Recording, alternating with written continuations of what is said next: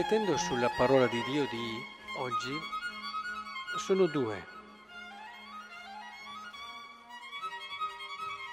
i temi che mi vengono in mente, che ho approfondito e che vorrei eh, mettere, condividere, diciamo così, con voi questa sera. Il primo tema è la situazione di Ezechia. Avete sentito? Arriva Isaia, figlio di Amoz, e gli dice, così dice il Signore, da disposizioni per la tua casa perché tu morirai e non vivrai. Si era ammalato in modo grave, molto grave, e Ezechia va in crisi. Piange, il Signore accoglie questa sua sofferenza e nel suo progetto, nel suo disegno ci sta che lui abbia la possibilità di vivere qualche anno ancora, altri 15 anni aggiunge alla sua vita. E non so se voi avete mai conosciuto persone che, a cui avevano dato un verdetto di questo tipo e che poi, per un motivo o per l'altro, eh, si sono ritrovate ad avere qualcosa in più, qualche anno in più. E, è vero che poi dopo arriveranno a morire, però questa è una situazione un po' come quella di Lazzaro. Lazzaro che era già morto, lui addirittura, eppure il Signore gli ha dato qualche anno in più. E allora come vivere questo tempo in più, questo tempo che ti è stato donato? Queste persone non riescono a concepire, a pensare il tempo se non come il vedere ogni minuto, ogni istante gravido della loro riconoscenza e ogni minuto e ogni istante che li riporta alla verità della vita. Perché è come se davvero ti fosse data una nuova possibilità, la vita non è più la stessa, la vivi in un modo totalmente nuovo, differente.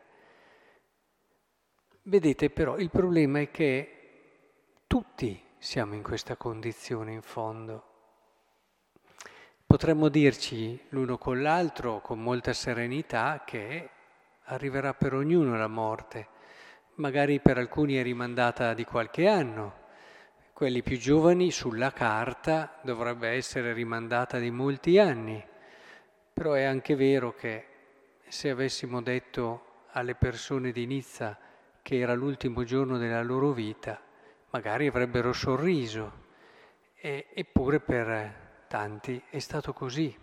Non possiamo adesso pensare e gestire il tempo che viene. Il tempo che viene è sempre un tempo che ci è regalato, che ci è donato. La giornata di domani non è per niente scontata. E se nella nostra vita abbiamo o vissuto noi o avuto modo di stare vicino a persone che hanno un po' fatto questo passaggio, allora comprendiamo come noi in fondo dobbiamo considerare la vita, come ognuno di noi sa che morirà, ma gli viene concesso, gli viene concesso di vivere ancora qualche giorno, qualche anno qualche decennio, ma ogni giorno deve essere davvero vissuto con quel senso di gratitudine, di profondità, di ricerca del significato dell'esistenza che è essenziale. Ricordo che parlando con un caro amico che ha avuto un intervento al cuore molto serio, un trapianto di cuore, lui me lo diceva proprio, mi sento così, mi sento come Lazzaro, mi sento come uno a cui è stata ridata la possibilità di vivere qualche anno in più. Ma io poi dopo dicevo, ma in fondo anch'io, sai, mi sento così. Nella preghiera, nell'esperienza della fede, tu entri in una dimensione di gratuità molto profonda che ti dà il gusto e l'intensità dell'esistenza. Sappiamo fare tesoro di questo tempo ogni giornata, ogni mattina, quando ci raccogliamo nella preghiera. Entriamo nell'atteggiamento che può aver avuto Ezechia, nell'atteggiamento che può aver avuto Lazzaro e così via. E cerchiamo di vivere questa giornata con lo spirito migliore. Il discorso secondo che mi veniva però da fare, e ve lo vorrei fare perché ritengo che sia molto importante, è quello dell'atteggiamento nei confronti della legge, dello spirito della legge. Il Vangelo in questo ci aiuta. Avete anche qui ascoltato come Gesù passa il giorno di sabato fra i campi di grano, i discepoli hanno fame e cominciano. Allora subito dicono, ma non è possibile, non si può fare questo secondo la legge.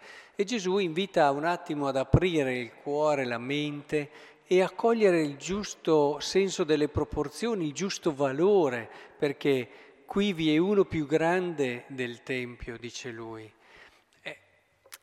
Soprattutto ci vuole introdurre il Signore al senso giusto e corretto dei precetti e della legge. Già un po' ieri ne abbiamo parlato, ma continua la parola di Dio quasi a prenderci per mano, quasi a dirci questo lo devi proprio capire, fermati un attimo, ma se non capisci questa cosa, come fai a vivere lo spirito e il senso profondo del Vangelo?